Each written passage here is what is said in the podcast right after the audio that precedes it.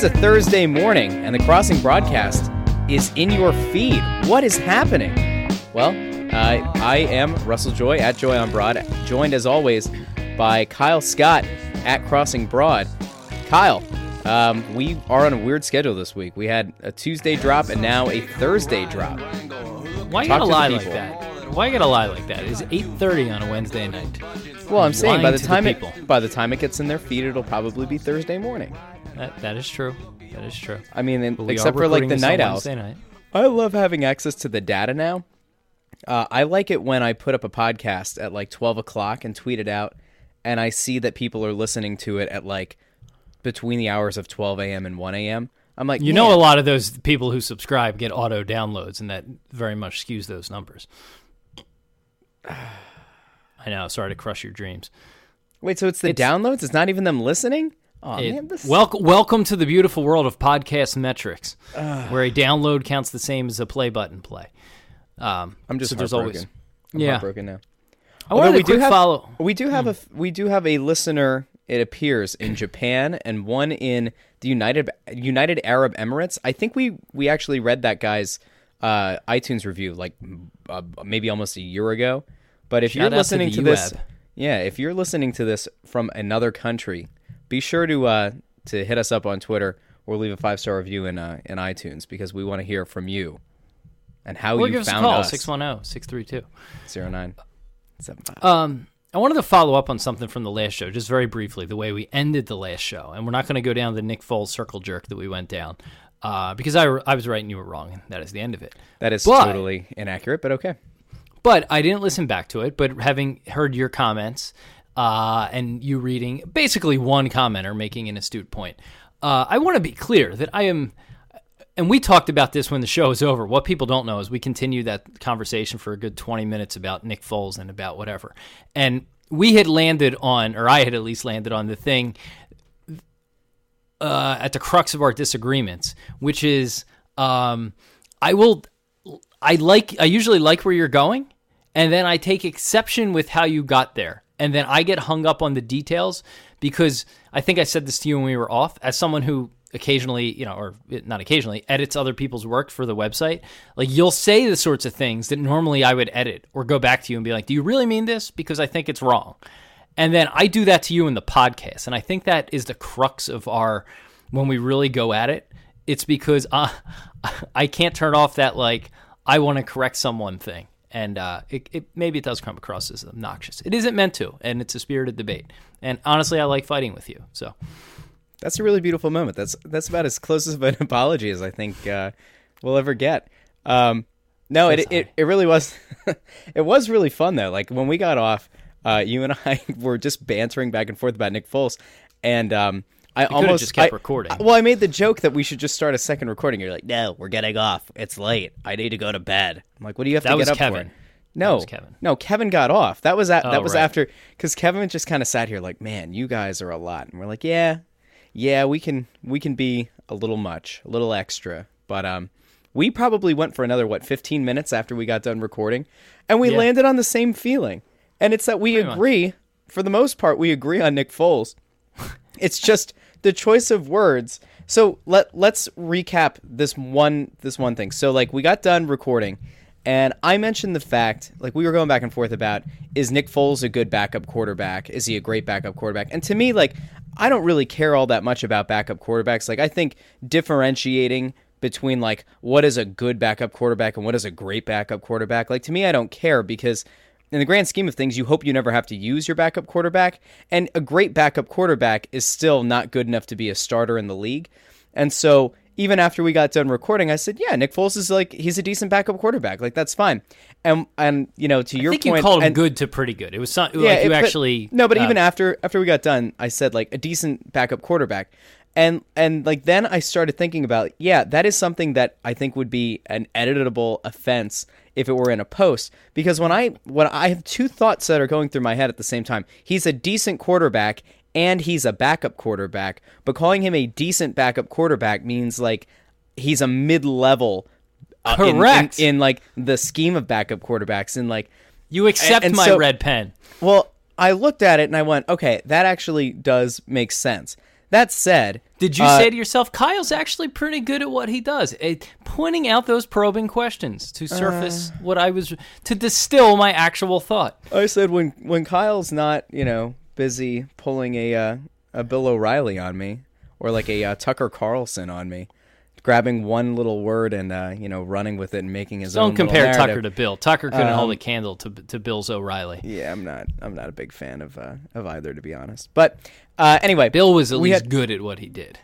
he also apparently was good at sexually harassing women. So that's uh, that's a thing. Two things Bill O'Reilly's barely good at. Yeah, allegedly. If you have a Um, name in town, name in town. If you wish to opine, Wow. Um. So we've got we have I think a, a good good stuff to A cover. So smorgasbord. yeah, it is. And and here's the beauty. Um.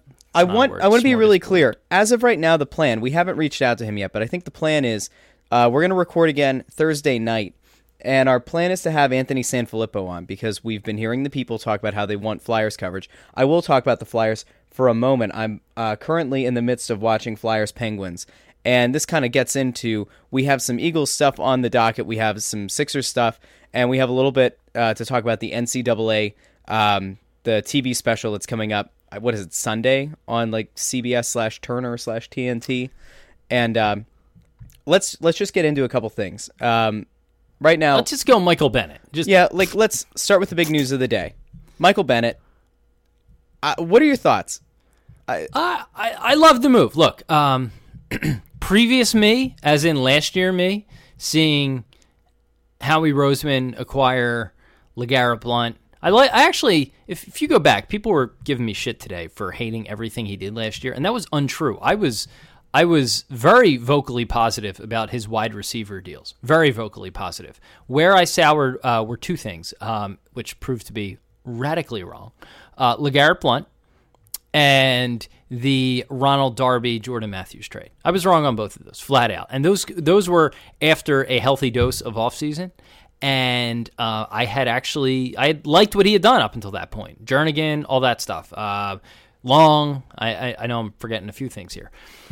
So I'm not. I wasn't anti Howie last offseason, but the, to me, the Blount thing started to feel like he was trying to do a dream team thing because I don't think I didn't think, and I don't think a lot of people thought that they could seriously actually contend for a Super Bowl. To Adam's credit, on this podcast last summer, he did say that.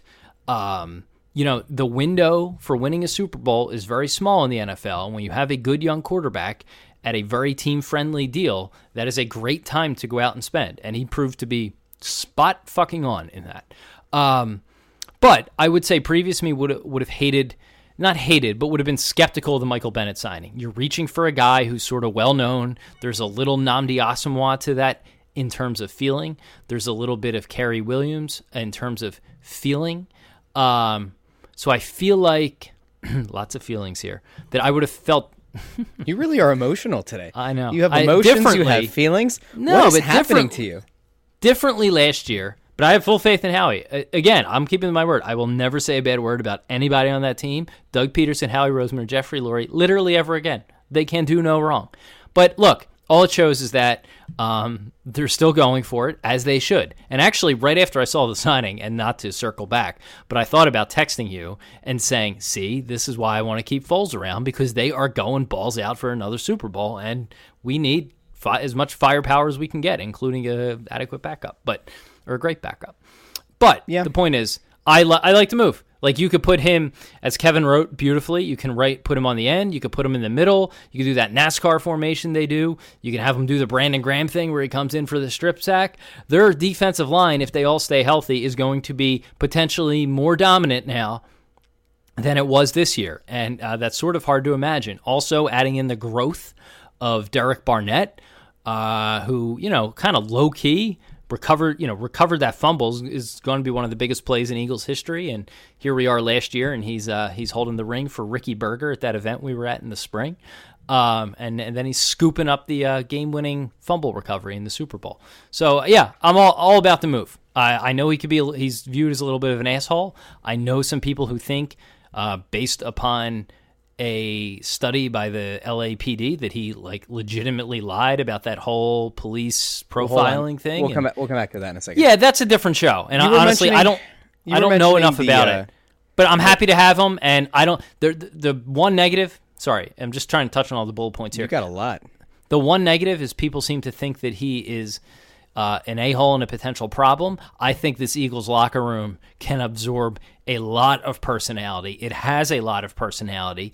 I think there's a, you know, I'm not calling any of them bad guys, but I think there's a notion that they're all like goody goody goodies because it was such a positive season. I don't think that's the case. They're not all Chris Long donating all their salary to charity. I think they can easily absorb a guy like Michael Bennett's personality. The Patriots have done stuff like this for years. Good teams are able to take on, you know, guys who have been problems elsewhere. And look, I don't think Bennett is that much of a problem. He was on a ridiculously successful Seattle team for for multiple years. So all in on this signing, all in. I hate the, his lack of shoulder pads. It really, truly has always bothered me.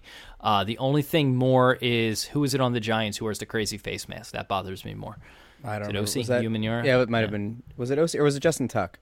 Yeah, one or the other. Ah, whatever. Go it ahead. was one of the ones that didn't blow their hand off with fireworks. Correct. Um, uh, so a couple things. Uh, coming back around uh, to the NASCAR formation that you mentioned, I really like the NASCAR formation. The only problem, the only thing that I, I foresee being a problem is it's pretty easy to defend um, because in the NASCAR formation, all the guys can do is turn left. Um, the the thing that I really wanted to kind of touch on. Thank you so much. Um, how many people just turned off the crossing broadcast after that joke?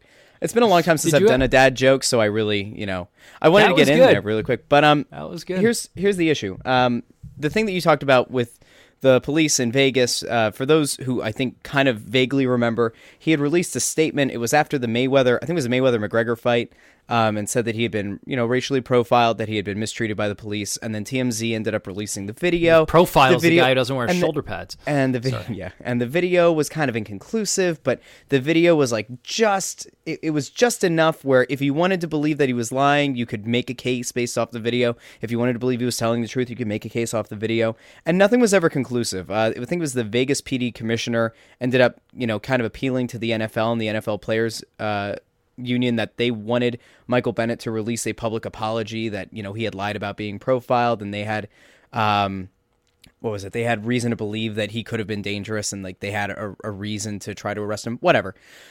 Here's I, like this is the only issue I have, and this always means that it has to be negative. I think Michael Bennett is a good player. Um, he obviously was a Pro Bowler, although I don't put as much into to Pro Bowls as I do into All Pro.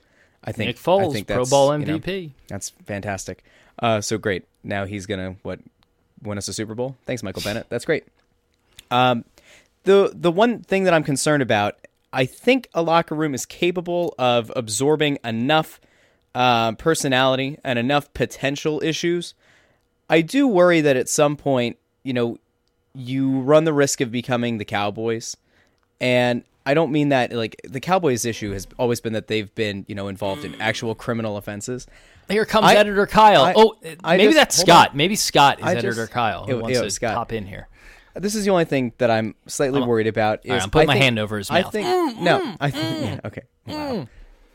What are you doing to him? Um, I think I think Bennett's probably going to be good. I just hope that whatever he brings to the field outweighs whatever the the preconceived notion of him being a potential locker room uh, issue is. I think as long as he does that, we're fine. It's the same thing with like when Jay Ajayi was acquired. There was that smear campaign run, you know, by the Miami Dolphins, and he ended up outplaying whatever kind of potential headache he supposedly could have caused when things weren't going well. Remember, LeGarrette Blount and Jay Ajayi both had a game early in their tenures with uh, with the Eagles where they didn't seem to get the ball enough or they weren't really involved in the game plan, and they both kind of gave the silent treatment. And you know, it's not the same for a defensive end slash defensive tackle.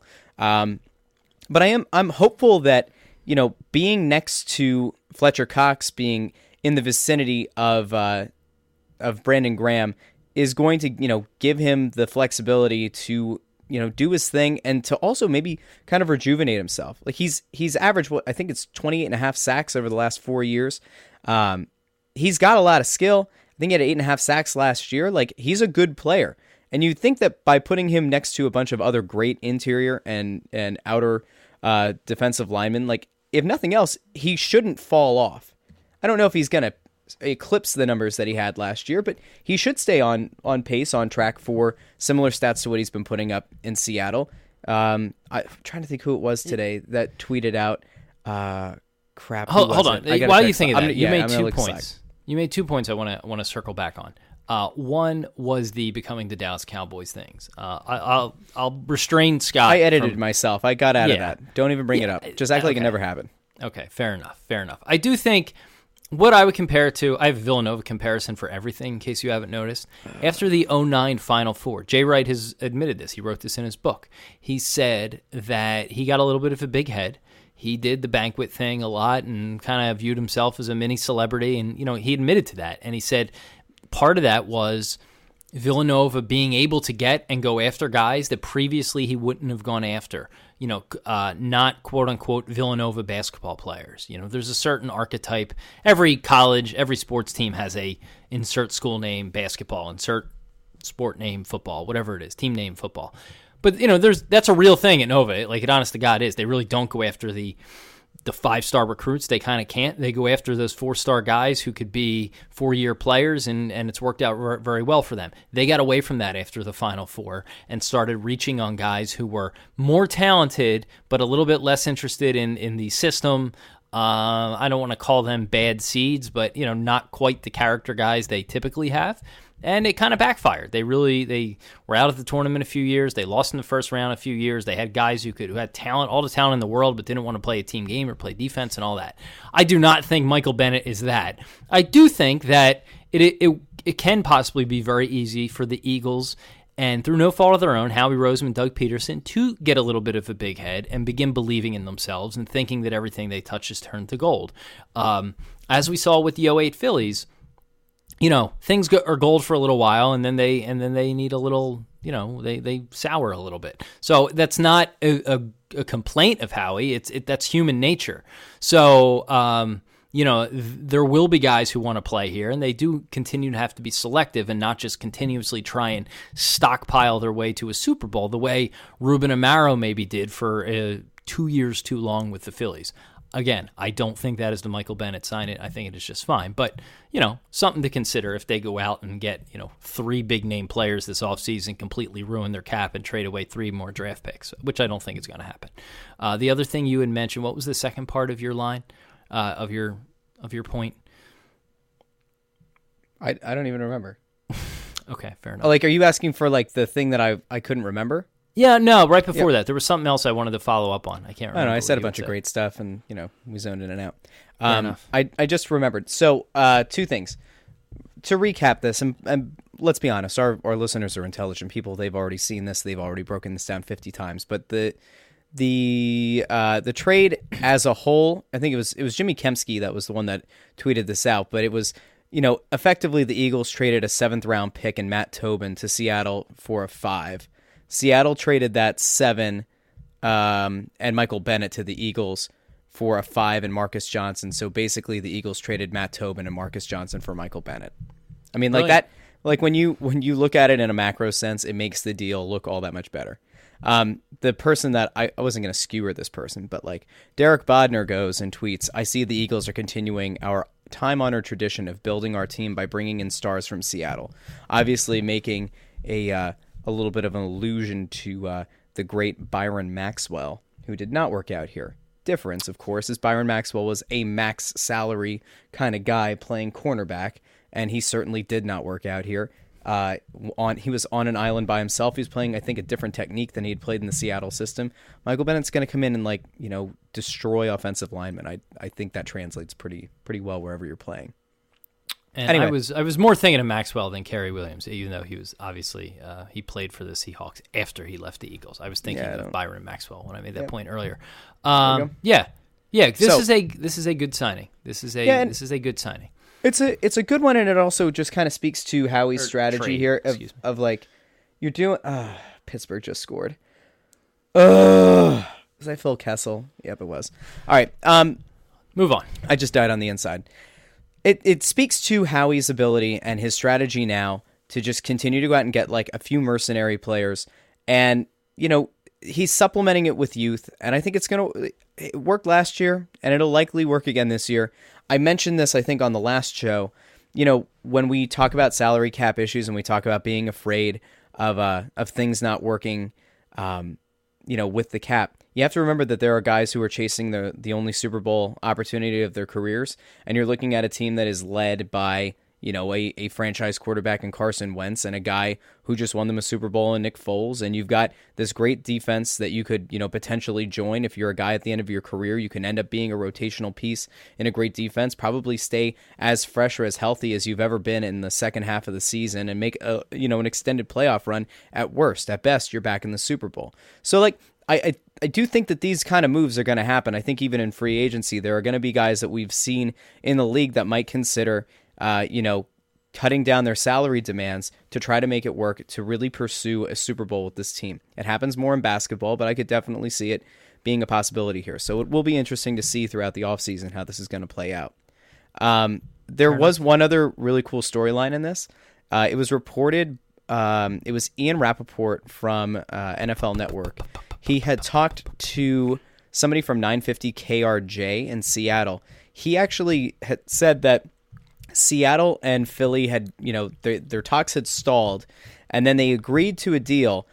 And at the like 11th hour, New England swooped in and offered a third round pick and a fifth round pick in exchange for Michael Bennett. And the Seahawks, to their credit, had some integrity, unlike Josh McDaniels.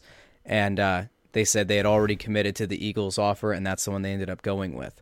Rapoport has since deleted, or it, the tweet that Rapoport had originally put out has been uh, deleted, but it was uh, you know it was a quote tweet by Was this that guy real in, in Seattle. Yeah, it was. He was qu- he was tweeting a yeah. If it's been deleted from a radio guy, I wrote this last week, um, or when we had Jason Martinez on. From unless it's someone who's a specific sport expert, um, you know, which is kind of few and far between on local sports talk radio. Having done this for a while, to me, it feel those people are wrong a lot. And that's not this isn't a take a shot at sports talk radio thing. Most of these guys aren't reporters. They trade on ratings and innuendo and rumor and all that. And typically when they put out a report like that, almost always, especially when it's a juicy one that no one else has, it almost always turns out to be not untrue or completely exaggerated or just flat out like flat out like the nine. Like occasionally they get one, but I wouldn't be surprised if it was just a local sports talk guy who heard something secondhand. He's not actually a reporter. He didn't verify it. He doesn't have a great source. It's a secondhand source, and it turned out to be false. Yeah, That's I don't know. my that's my spiel on It'll that. be interesting. Uh, interestingly uh, enough, as well, uh, Michael's brother Martellus has also been released by the Patriots, and with Trey Burton likely leaving, it will be interesting to see if he's one of these guys that's going to go kind of like minimum salary, uh, join his brother, yada yada yada. We'll see if it happens. Um, anyway, Eagles have had a bunch of other things going on. Uh, we've been tweeting out about the uh, the video. Did you uh, did you get the the movie the recap of the Eagles season on? I did. I almost pulled a muscle buying it. It was that was the most no brainer purchase I think any Eagles fan will ever make. Twelve ninety nine on iTunes. Uh, you can also buy it on Amazon Video. Twelve ninety nine. You can rent it on both for four ninety nine on iTunes. Five ninety nine on Amazon Video. We have an Amazon link on the website. If you want to click it, we get credit for that. Thank you. Um, and you could, of course buy the DVD. Yeah, Amazon pays two point five percent. So I think we generated like well over hundred DVD sales yesterday on that link, and it shakes out to like fifty whole dollars. But you know, it is what it is. Send that my way, buddy. All Bring right. 'em- keep them coming. All right, all right, But- all right. But um, is great, predictably great.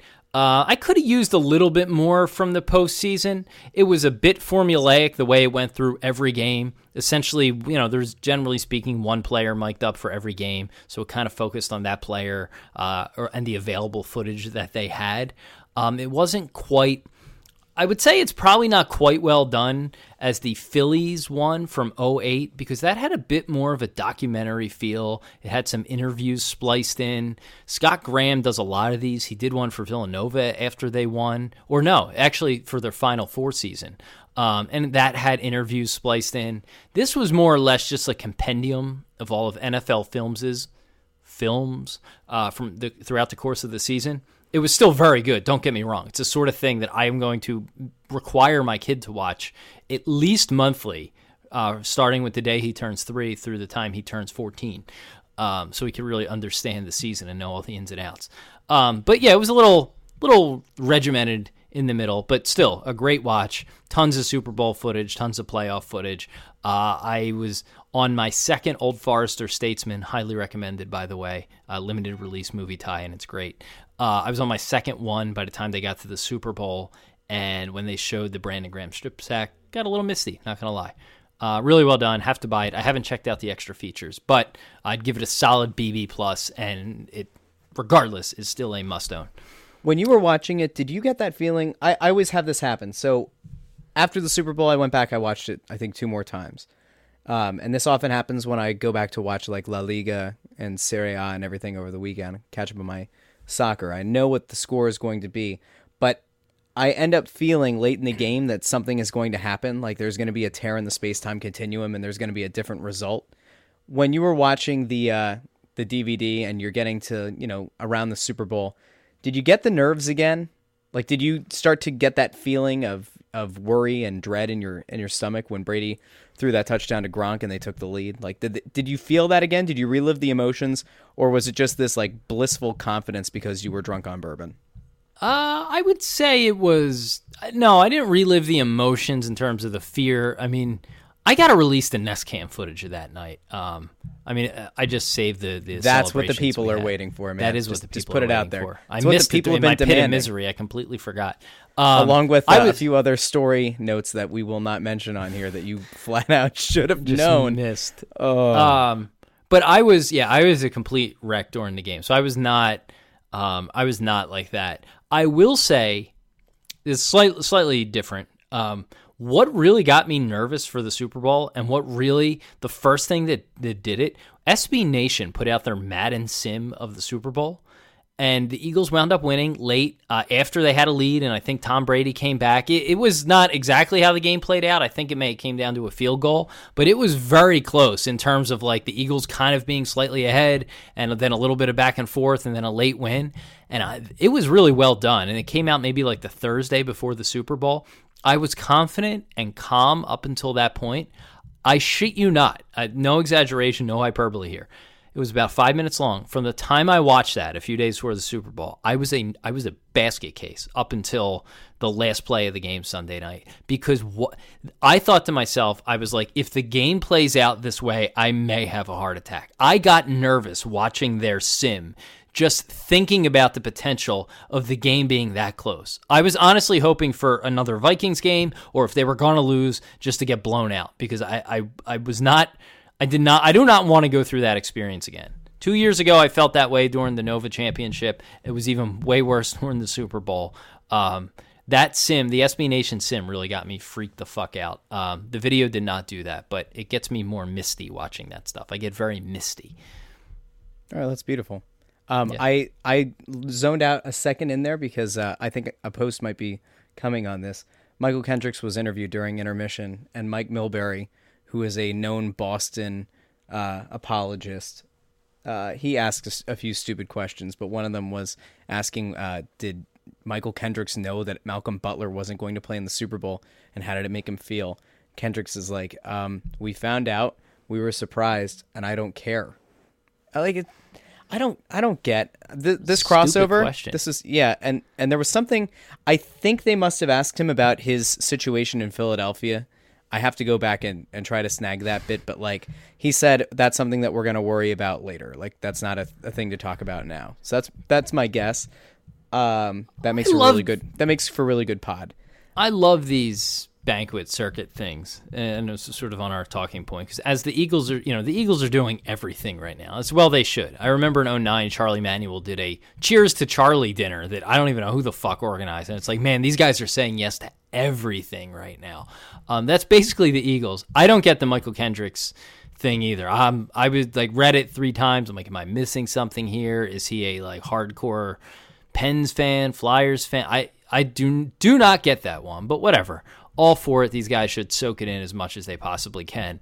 Um, meanwhile, though, it is, it is positively delightful to see the Cowboys fans getting tweaked at us continuing to step on the gas while their team pays a $2 million uh, fine in legal fees, uh, the retribution in legal fees uh, that the NFL incurred for having to fight Jerry Jones's uh, stupid, although uh, admirable attempt to dethrone Roger Goodell. um, Bob earlier on the site wrote about the the notion of kind of the the Cowboys' misfortune, the Eagles' fortune, and really all of the Phillies sports teams' fortune over the last uh, since the Super Bowl. Um, I think this line from him bears reading out loud. Uh, quote, if I could, I would find a way to turn these past few months into a tangible object. I, Russ, I need like a hymn in the background here. I feel like this deserves a hymn. Um. Okay.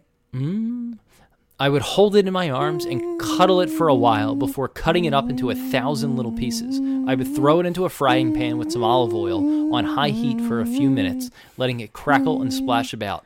Ooh, At its wait. peak start over. Start over. Start over. No, no, no. Oh, I got a better one. me. No, no, no. It's okay. Just trust me. Starting over. Hold if on. I could. I want. I want you to. Mm. I want you as you do this. I want you to approach this with some real chutzpah.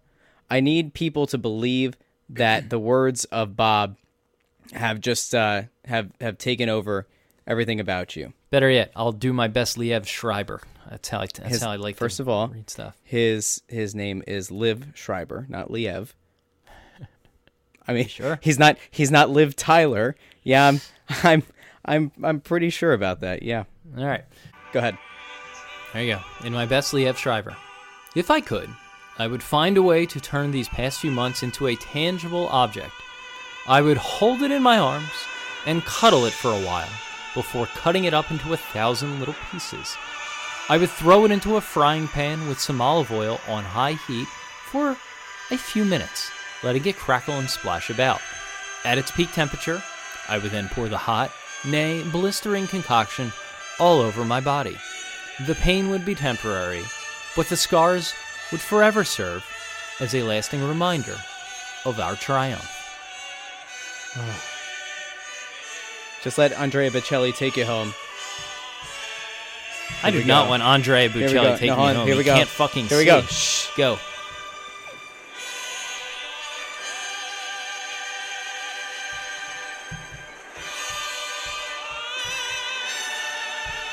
Oh, that's beautiful. What the people at home who all, who all speak Italian know is the word that he was singing at the end was vincero, which is Italian. The eo form, the the I for victory. of I win, Close. and that's exactly what Bob, I think, accomplished in that moment. There was, was a beautiful, beautiful. crescendo uh, building throughout that piece. And when he got to that moment, that was the climactic moment where Andrea Bocelli really is the the, the perfect. He's the epitome of, of everything that belonged there. Hopefully the uh, the audio came out nicely. yeah, it did. Um, I heard it. Anyway, yeah, uh, all in on the great. victory tour. what is happening today? Okay, Can we talk um, about the NCAA stuff? No, I want to. Did you mention Brady?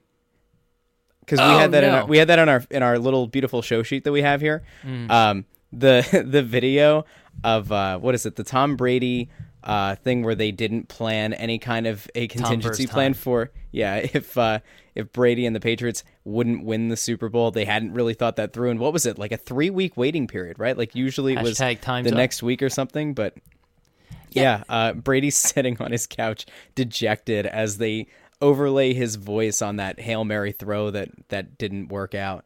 It was beautiful. I am really looking forward to this. Um, I want to like I want to see his misery. I've never been someone I don't just hate really good players who are successful. Um, like I I like Steph Curry a lot. There's a lot of guys I like a lot. I appreciate watching greatness. Even though LeBron has at times gotten under my skin, I love watching him. Uh, Tom Brady, and I was, it's probably only been over the last two or three years. Uh, just enough. Like enough is enough. His whole I'm smarter than you, I'm healthier than you, I drink 35 cups of water, my muscles are not the strongest, but they're the longest. You know, I that whole thing with his trainer, him selling books and turning into this like, you know, second rate sooth, you know, soothsayer, snake oil, online snake oil salesman who is who has ads popping up on Facebook right next to the guy who's selling you supplemental pills. Like go fuck yourself. First of all, you get so much money. Like, why are you even bothering trying to push this stuff? I guess the answer is because he really believes that it works. And you know what? Good for him. Whatever training regimen he has, whatever, it works for him. It serves him well. That's fine. It's really not medically backed. Having longer muscles is not medically backed. It's not necessarily going to stop you from snapping a bone or tearing tearing an ACL. If nothing, maybe it'll sa- save you for some muscle strains and all of that. Um, he's been radically lucky. No one ever touches him back there because he's Mr. Tom. Uh, you know, there's a little bit of Wayne Gretzky to Brady, I, I, believe. Maybe not. Maybe that's unfair. But enough of him. So seeing his misery, I'm I'm all in on this. All fucking in on this. Go away. Like go away. Hang them up. Go away. This, you know, when you think about the How do Phillies, you really feel? the when you think about the Phillies World Series, I've never been someone to say, "Oh, it's you know they only beat the Rays." What yada yada. The Rays were pretty good that year.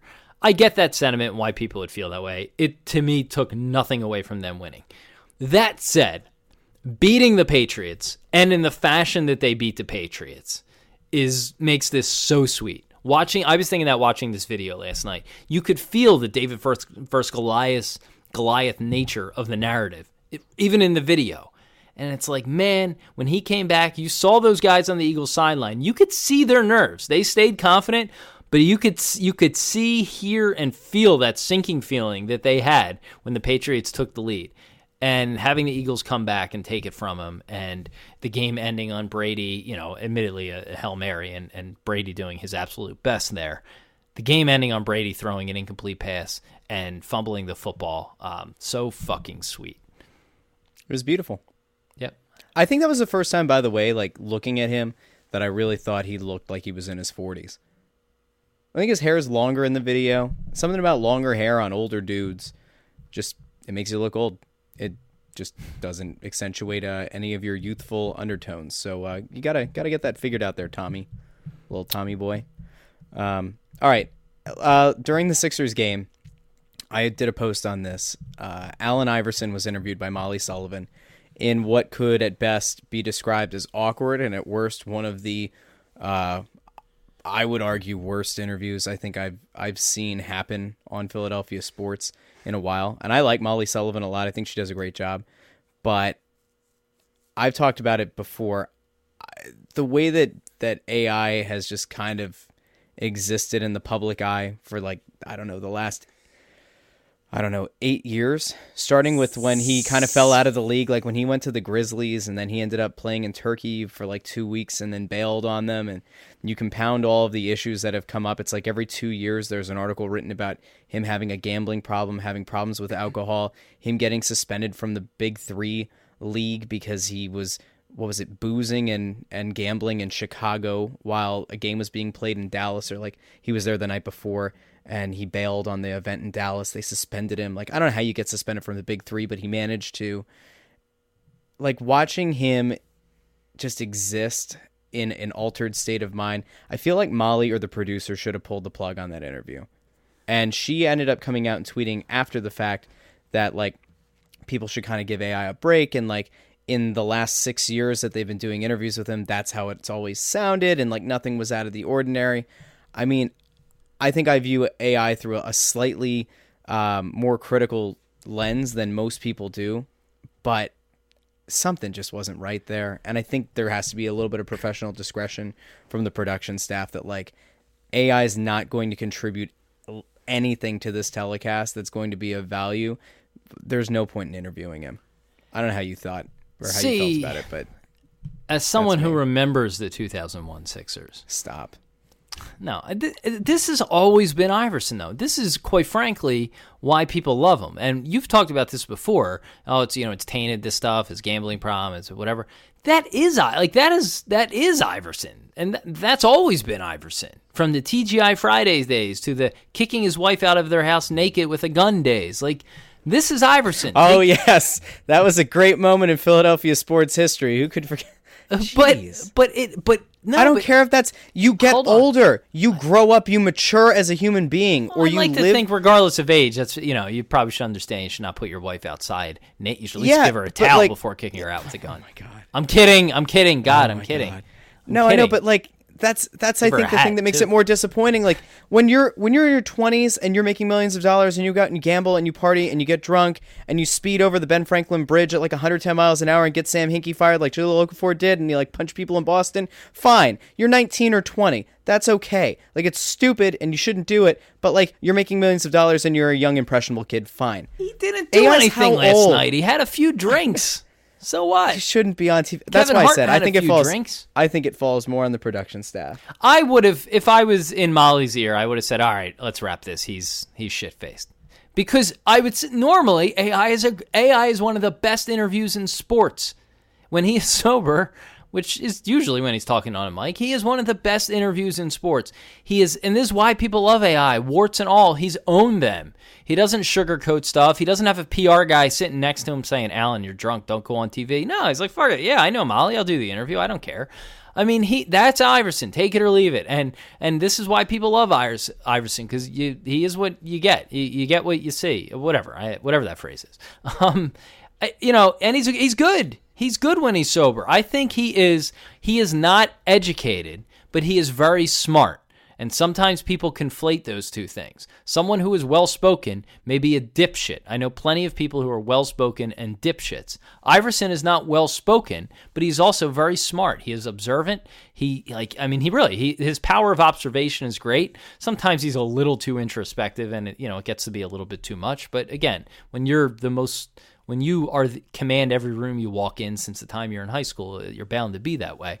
Um, but I think he's a great interview, and he just happened to be drunk for this one. So what? He it, it is what it is. I would have pulled. Well, the he was either drunk or or uh, Cris Carter definitely implied this morning on First Things First that He was high. high. So what? Uh, he said he said I'm glad that he could get his words together and said uh, AI looked like he was you know floating just above the ground on a little hoverboard. right. I think is what he said. Um, This yeah, does nothing for me. If AI is going to Sixers, I didn't. I did not know he lives in Charlotte now. I thought he lived in Atlanta. Well, that's But- what they skewered him for. Uh, that's what they skewered uh, NBCSN Philly for. Is that like you have a, a research department? Like, how does nobody know that? But like, I think it's an honest mistake. Um, Yeah, I don't. I don't, I don't know. know. I mean, Look. maybe it was common. I didn't think it was not. They probably just uh, Molly probably thought she knew where he lived, and I don't know. He moved. Maybe he's been in Charlotte, but it doesn't matter. Maybe- like, like, look, maybe if I'm the AI is getting high and going to Sixers games, that great, great. Add to the legacy. Add so to are it. plenty of people, I guess, in in the Philadelphia area, right? I mean, whatever. Yeah, Here's I mean, every issue. Sixers fan from Fishtown is smoking a bowl before walking into the Wells Fargo Center. I assume, right? Who do we know that's from Fishtown? Who we've compared to being a stoner before, but clearly isn't. He's a great guy. He does a. Not that there's anything wrong with stoners. There's no good way to go about this. Kevin. Kevin. I don't think Kevin just. No, I don't think Kevin. No, that's why I said we. I think that's clarify that. That's just his Uh, demeanor. Yeah, he's just nice and chill his, all the his time. baseline is chill. Um, I, I don't know. Maybe it was just too much to always expect that Allen Iverson was the guy that I remember, you know, seeing on the uh, the front cover of NBA 2K for Sega Dreamcast, and just wanting him to be that pure player that I always, you know, love to use the. Do you realize just that was scored. six years that is a goal. was in a bar oh, fight? tell me that's Nolan Patrick. Yes. Do you realize remember how, that was? remember how a few weeks ago? Hold on, AI doesn't play anymore. I don't care about him.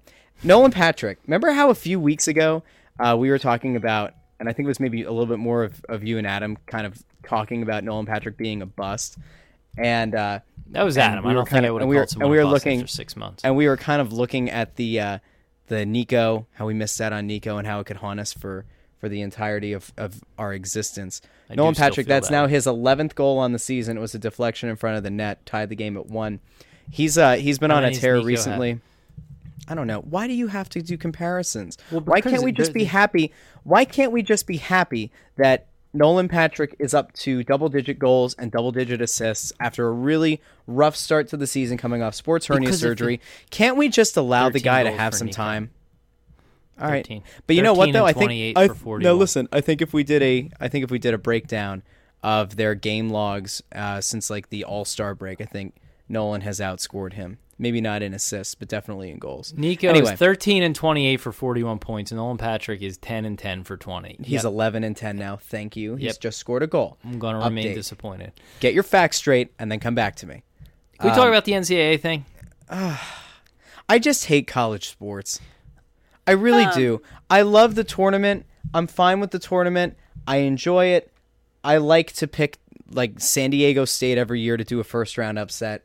I don't care about college basketball. We could talk about it because this is more about like the the spectacle of it and the way that they establish it, which I think is nonsense. But like I feel like I'm the only person who feels this way, and I don't know why. I need people on Twitter to interact with us and let me know that I'm either the biggest idiot or that I'm totally sane. But like college football, if it's on a Saturday, like if I'm if I'm sitting around on a Saturday, I'm looking for something to find, and I can't find like Spanish, French, Italian, or English Premier League soccer, then like yeah, I'll turn on the Penn State game. But like I don't care when when Penn State plays like Akron or like some no-name third division nobodies that they pay a ton of money to to get slaughtered in like the second week of college football. Like when the playoff starts and bowl season starts, like I like that. I like watching the the hockey playoffs in in the NCAA. I forget what they're called. I should know that, like the Frozen Four. Um, like I, I like college playoffs, but I don't care about regular season at all. I don't Am I think- wong? No, I, I look. Am I don't wrong think in you're this? in the. Well, it depends on where you you're from. I don't think you're wrong on this. I uh, a lot of people I would say feel the same way, especially around here. College football is not big in the Northeast, so I you're you're probably in the majority there. I'm the same way. I will watch maybe one or two of Penn State's big games or put them on while they're on. Uh, you know, and an occasional big Saturday night game or something of that effect, and and typically maybe only the national championship after that. Uh, I think the bowl things are the bowls are stupid. They're exhibitions basically. I, I'm all agreement. I'm all with you on college football. Um, for every really good game, there's like like 85% of the games are shitty, 5% are watchable, and 10% are really good, or, or so, somewhere about that long. 10% are watchable, 5 are really good. Um, so I agree with you there. College basketball is a great sport. I think it's suffered some, you know, it's it had this weird arc where back in the day, you know, the Requiem for the Big East is one of the best 30 for 30s, and that is a sort of heyday throwback to college sports. And then you get the Bird Magic matchups, I guess, in the what, like the late 70s. Um, then you fast forward to this ESPN boom. And the reason why ESPN became so big and one of the things they they use as their foundation to turn themselves into this, you know, world dominating sports power, and this is from the book um, those guys have all the fun is they recognized that there was a huge opportunity in college sports. They were competitive they were fun and they came with built-in intense fan bases. So they started broadcasting a lot of it the big east stuff and all that. And by the early 2000s college sports were you know right there with pro sports in terms of uh, you know, maybe not for regular season games, but you know, I mean, they were right there in terms of viewership and importance to ESPN and all that. And um, I feel like that has dwindled a little bit. You know, some of the rules about one and done and all this stuff and conf- conference realignment, I think, has hurt a lot because you you take away these natural rivalries. You turn player, you know, guys from Syracuse have to hop on a two hour plane ride for every game. You have schools in the Midwest playing schools in the Northeast yeah, all this stuff. Like it, it's it's turned into its own mini pro league. So I think it has watered down the game, and I think you know, some of their missteps is the NCAA. People are taking that out on the game and all that stuff. Uh, that said, uh, I think I think the tournament is great. I think college basketball can be very good, um, but I think what's happening with college basketball is in the early 2000s, the NBA was really lazy. Uh, it was a it was a purely an ISO game. Um, it it was a mid range game. It was a it was kind of like a selfish game. It was and it was dominated by one team didn't play that way, which was the Spurs. And college basketball was everything you wanted out of basketball. It's kind of not flipped. College basketball still is what it is, but the NBA now is a vastly superior product. There is a ton of talent, a ton of personality. The game is different, and the way the game has evolved is not the way it could be played in college. You simply don't have the skill level for guys to be shooting up these, you know, crazy amount of super deep threes the way they do in the NBA and flying. You know, they've always flew above the rim in, in the NBA, but it's a different. It's just a different sport right now. The NBA is so wildly entertaining. I think that hurts college basketball. Um, I want to say though, like I, th- I think college basketball is better when the NBA is bad, and the NBA is probably at its peak. I think like the product that you see now, I in, agree. in the league across the board renders like. I, let's put it this way: if Duke is playing some random team on ESPN, and I have the option to watch like the Timberwolves and the Rockets or something, like I, am gonna go Timberwolves Rockets. Like if you're giving me any kind of matchup that has the Thunder in it right now, the Rockets, even this like weird hodgepodge Spurs team that's going through a weird kind of thing. If you've got Cleveland in this like very odd kind of up and down streak they've had since they've uh, since the trade deadline. If you've got Boston on, even Toronto, who's probably like the most unheralded top seed potentially in the last few years in the league as a whole. There are so many interesting storylines and so many interesting, you know, player dynamics. There, these guys are involved in social media. There, it's it really is the peak time. And we've talked about this before. Young kids. Travis Konecny just scored two one Flyers. Um, we're at a, point now where so many kids, uh, you talk middle age or middle school age, you can talk even elementary, um, and going all the way up through high school, where players via social media, via um, social media channels and endorsements, kids connect with the player more than they connect with teams now. And the NBA is full of so many dynamic personalities that a, a kid will glom onto that. Like kids going home and asking for NBA League Pass so they can watch, you know, Jimmy Butler play with Andrew Wiggins and Karl-Anthony Towns, that that's like a much bigger deal now and it's a much more common thing than it was even say 5 years ago. So I think that kind of contributes to why I don't care about college basketball until the tournament. Um, I do think a couple interesting national storylines that came out about college basketball.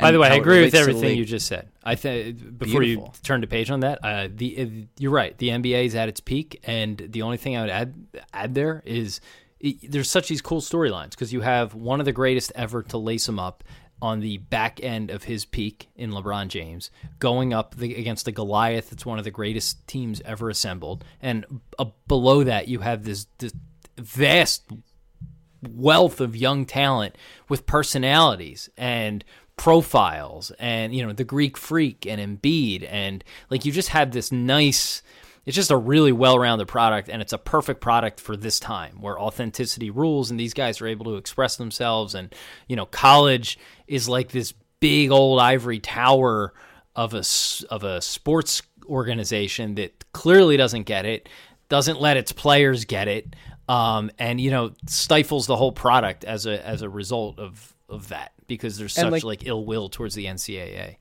and even think about how different the international game has gotten and the international players that come into the league are, you know, when I would say 10 years ago, you would say European player. You picture a big, goofy looking white guy who, like, kind of reminds you of, of Ivan Drago, right? Like, you're expecting this, like, Russian boxer to come over and, like, shoot some threes, and that's about it. But like, think about guys that you have. Like, of course, you have your Kristaps Porzingises of the world who kind of look like the traditional European player. Like, you can even go um, like a, a Lauri Markkanen, I guess, if you wanted to. But like, um, oh my God, what's it? Nikola Jokic is another name. But like, then you've got Giannis, who comes from Greece. You have Joel Embiid, who comes from Cameroon, and like they have reinvented, I think, even globally what the game looks like. So yeah, all these things kind of come come into play.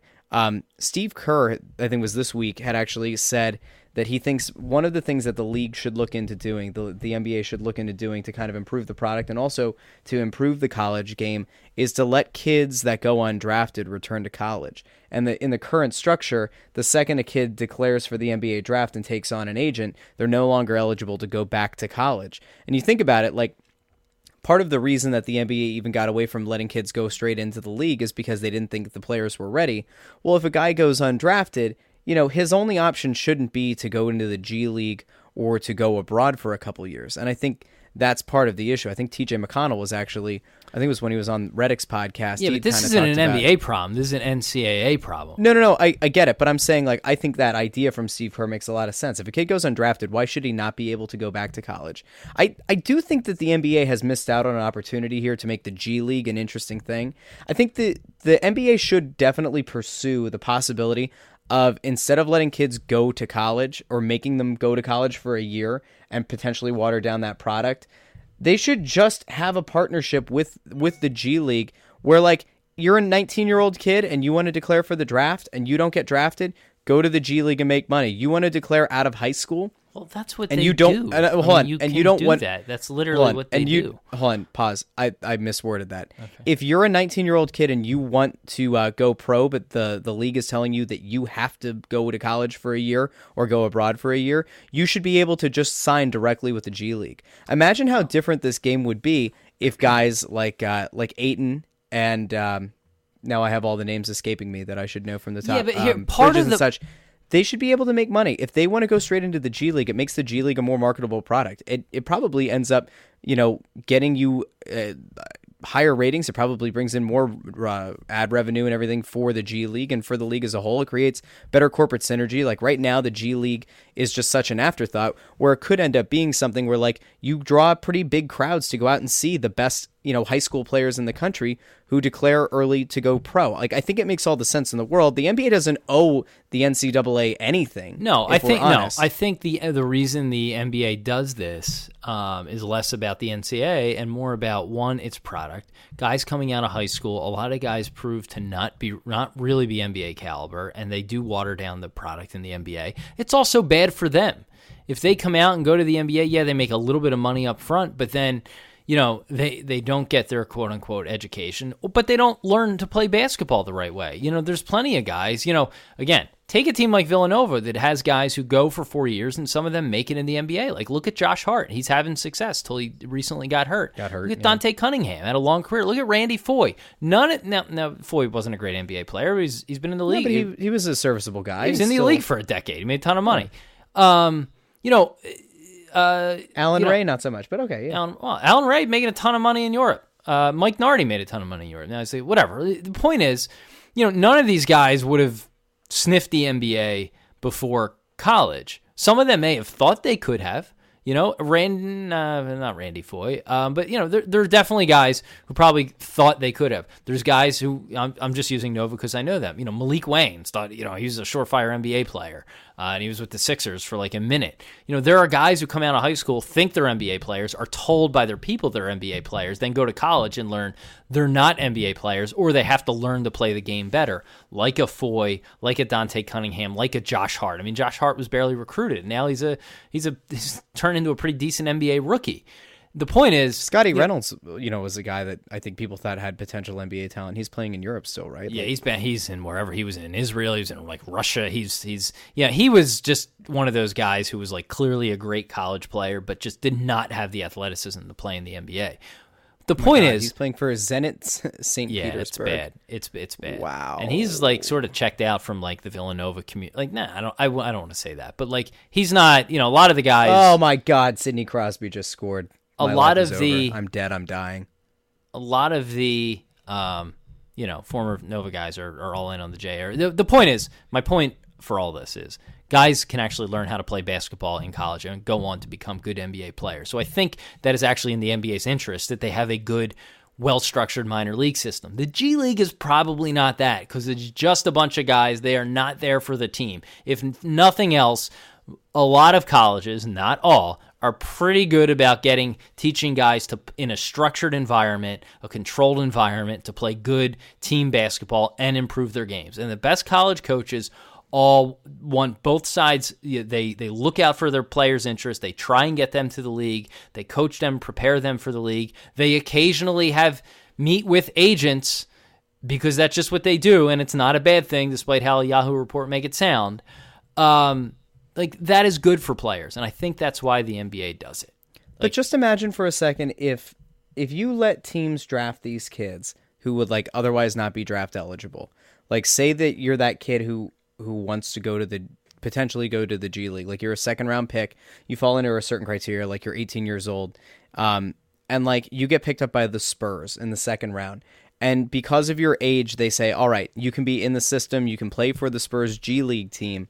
Um, and then you kind of do the inverse of like what the junior hockey rules are. Like the first seven games of the season, if a guy is still on the roster, they have to stay with the big club the entire season, or they get releg- like they get sent back to their junior team and they're ineligible to be brought up the rest of the year. What if you did the flip side of that, where like throughout the entire course of a season, this kid who's like 18 years old, who's playing for San Antonio's G League team, is allowed to travel back and forth to actually train with the uh, with the Spurs if they you know, if, if they're in the same area. And then like the last seven games or so of the season, or last 10 games, they can actually get like something similar to a September call up where like they're eligible to play in those last 10 games. Like you can maybe make the case that they shouldn't be eligible for the postseason, but like that's their ability to kind of get some, um, some minutes in. Like obviously it takes them out of rookie of the year contention the next year, but for a guy who's a second round pick who's 18 years old, you're just happy to be in the league. Like I, I think there's a way to do it. I just think that the I- NBA. look- I think I think in a league where they are at the cutting edge of most things and they're and they're very proactive and they're very progressive. I think this is like the one glaring you know weakness in their entire corporate model. I Well- think that there are ways to do it. I think they should. I it definitely has to be examined, and I think Silver is going to do it. It's just I, I don't exactly know. You know how radical do they want to go? the problem is they're they're, they're on some level trying to do that with the G League, right? But you know, again, I do think it works in the NBA's favor for these guys to be in the slightly more structured environment of college. Look, let's face it, college high level college teams have better travel budgets, better accommodations, and quite frankly, probably better coaching than most all teams in the G League. Uh, and they're better envir- They're just better environments to learn basketball. I think. Now they might try. I, they're definitely trying to change this. Um, but you know, I, I That's just, the there's thing a lot. too, though. Is is I think coaches. So like, let's if we're talking about coaching, you know, not being the same and accommodations not being the same. If that becomes part of a, a league mandate or it becomes like a league initiative to improve that quality, and that's how the word gets out, then maybe you start getting guys who are the the second or third bench coach, you know, under a Jay Wright, who'd like decide that they want to go and pursue an assistant, you know, assistant head they coaching do job. in the that anyway, but you're still not I'm- get, under your scenario. You're still not getting. Forget Jay Wright because I'm just going to get shit. You're not getting John Calipari. You're not getting Rick Pitino. You're not getting Jim Boeheim. You're not getting Sean Miller, who's paying his players. You're not getting um, uh, Coach Beilein, uh, who's Yeah, but I I would agree. I, I, I would argue that I don't think you're getting their right hand man either. But if it becomes a league initiative where they're paying those coaches enough, and they're it, and like those premium players are available, there are you know eligibility, you know pieces to this where you could be coaching real talent. Like Sure, think but I it think come, could but a thing. again, it comes down to money. These teams have to make money. They're not the NBA isn't going to share their, you know, the the pro teams aren't going to share that much of their profits with their G League teams.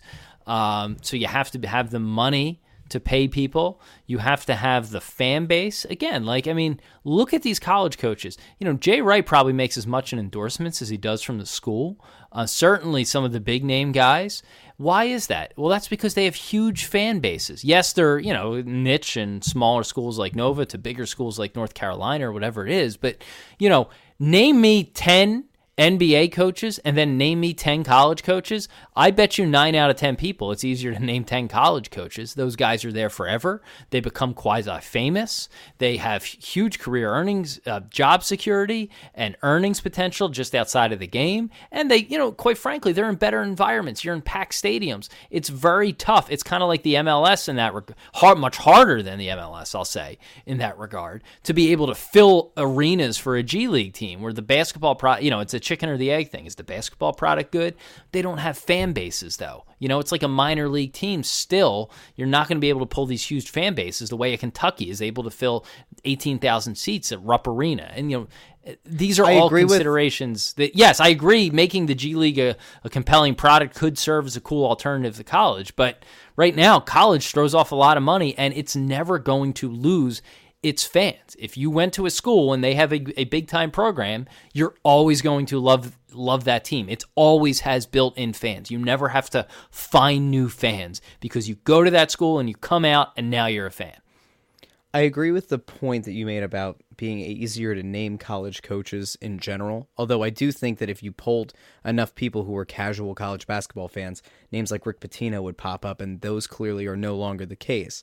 Um, I think the counter to all of this, and and I I've already said it, we've argued both sides. I think it's probably time to move on from this, but like if the G League is able to have guys like DeAndre Ayton, Mo Bamba, Luka Doncic, Marvin Bagley, Trae Young, Michael Porter Jr., like if you're able to create a structure where those guys are headlining those G League teams, the ad money is going to follow. The TV contracts are going to fall in.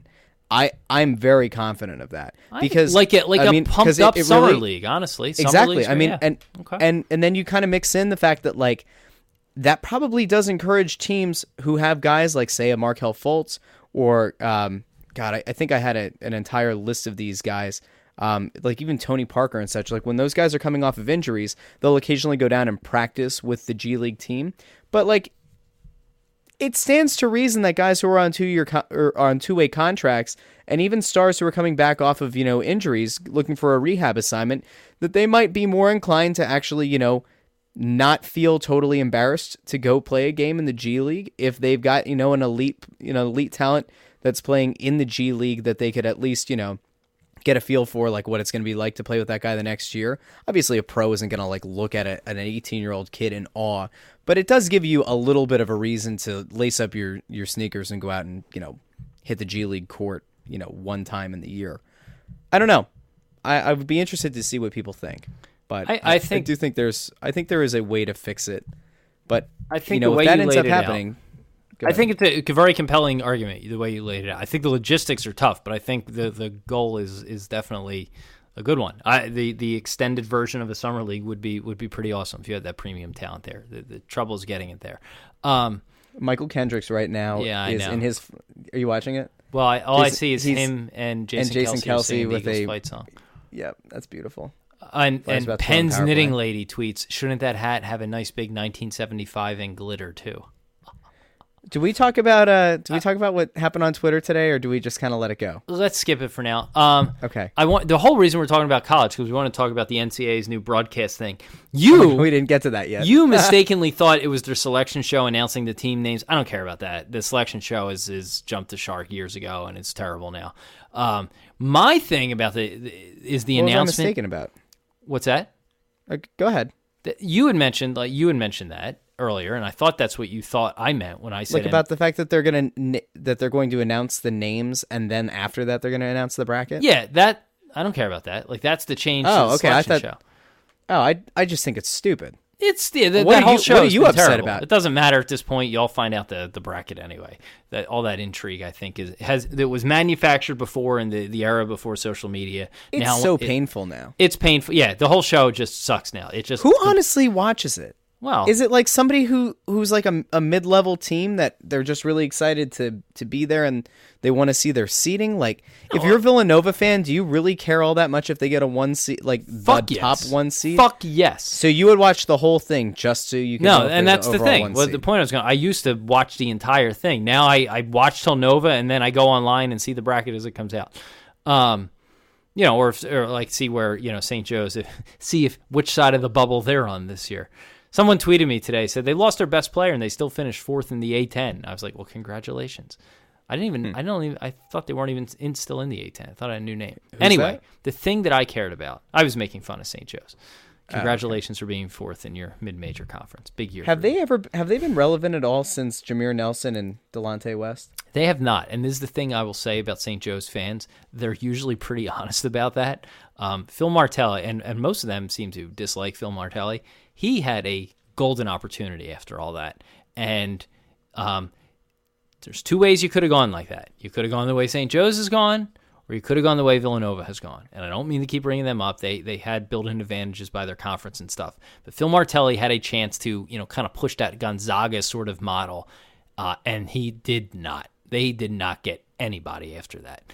Um, you know they've had a few guys go pro, but they've been largely irrelevant since, and that kind of sucks. Is some you know I mean, it's it, it would be good to have a, another really good team in the city. Uh, they fell on their face. My hold on. My thing about no, the, wait, wait. the This viewing. is St. Joe's thing. Uh, Imagine going back to that uh, to that magical run they had, and then saying, "Guys, in about like six years, Delonte West is going to be more famous for allegedly sleeping with LeBron James's mom than for this run." Delonte was a notorious asshole.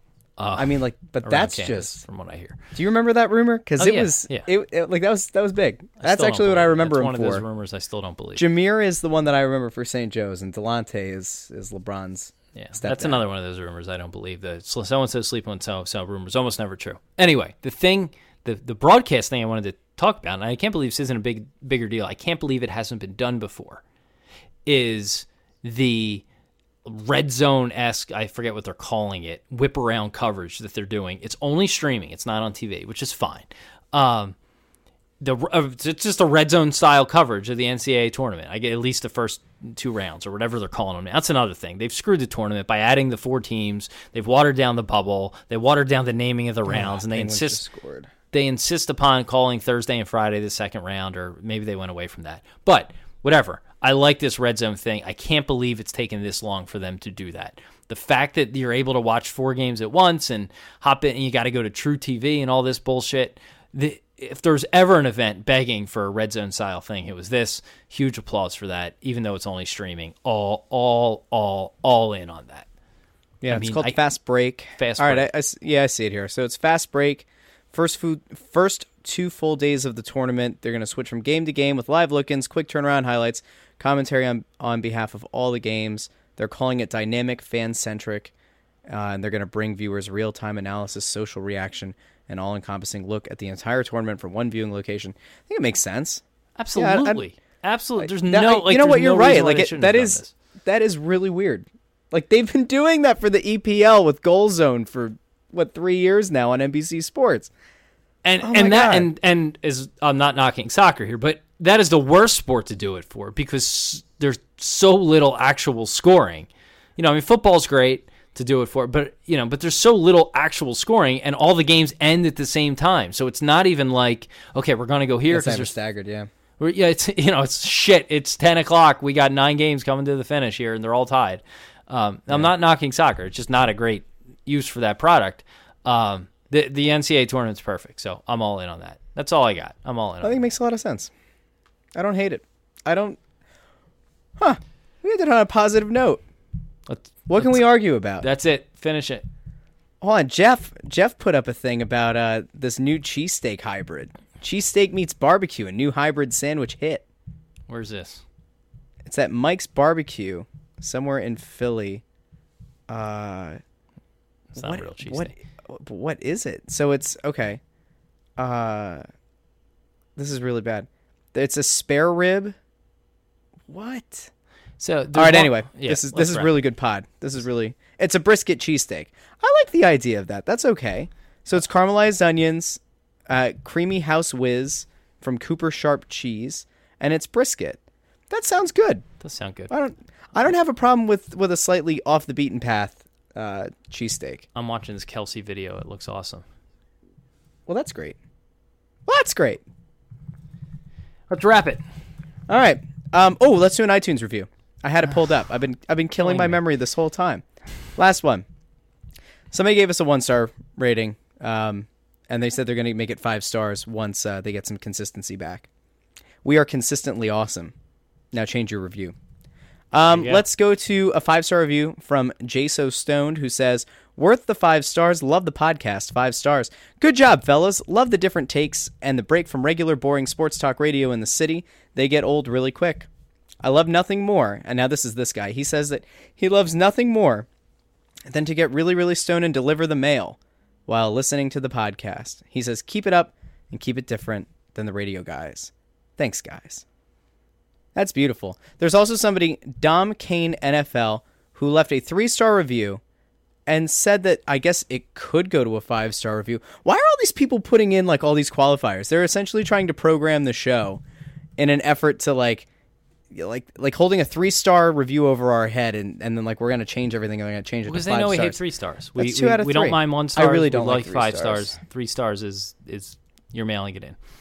Yeah, but see, I didn't read their three star review between. on here. I read it and I wept a little bit, but like, I'm not going to read the three star on here. You need to change it to five, and I'll read it on Friday's episode, where we will likely be having, uh, or hopefully be having, Anthony Sanfilippo on to uh, talk some Flyer stuff. They are currently losing as of recording 3 2 to the Penguins, and if that happens, I will be almost as disappointed as I was when I saw that Chris Cuthbert, who I've never heard of in my life, was calling Wednesday rival- rivalry night and not Doc Emrick. So, all right. This has been the Crossing Broadcast on a weird Thursday morning. Uh, we will talk to you again either Thursday night or Friday morning. So, uh, bye.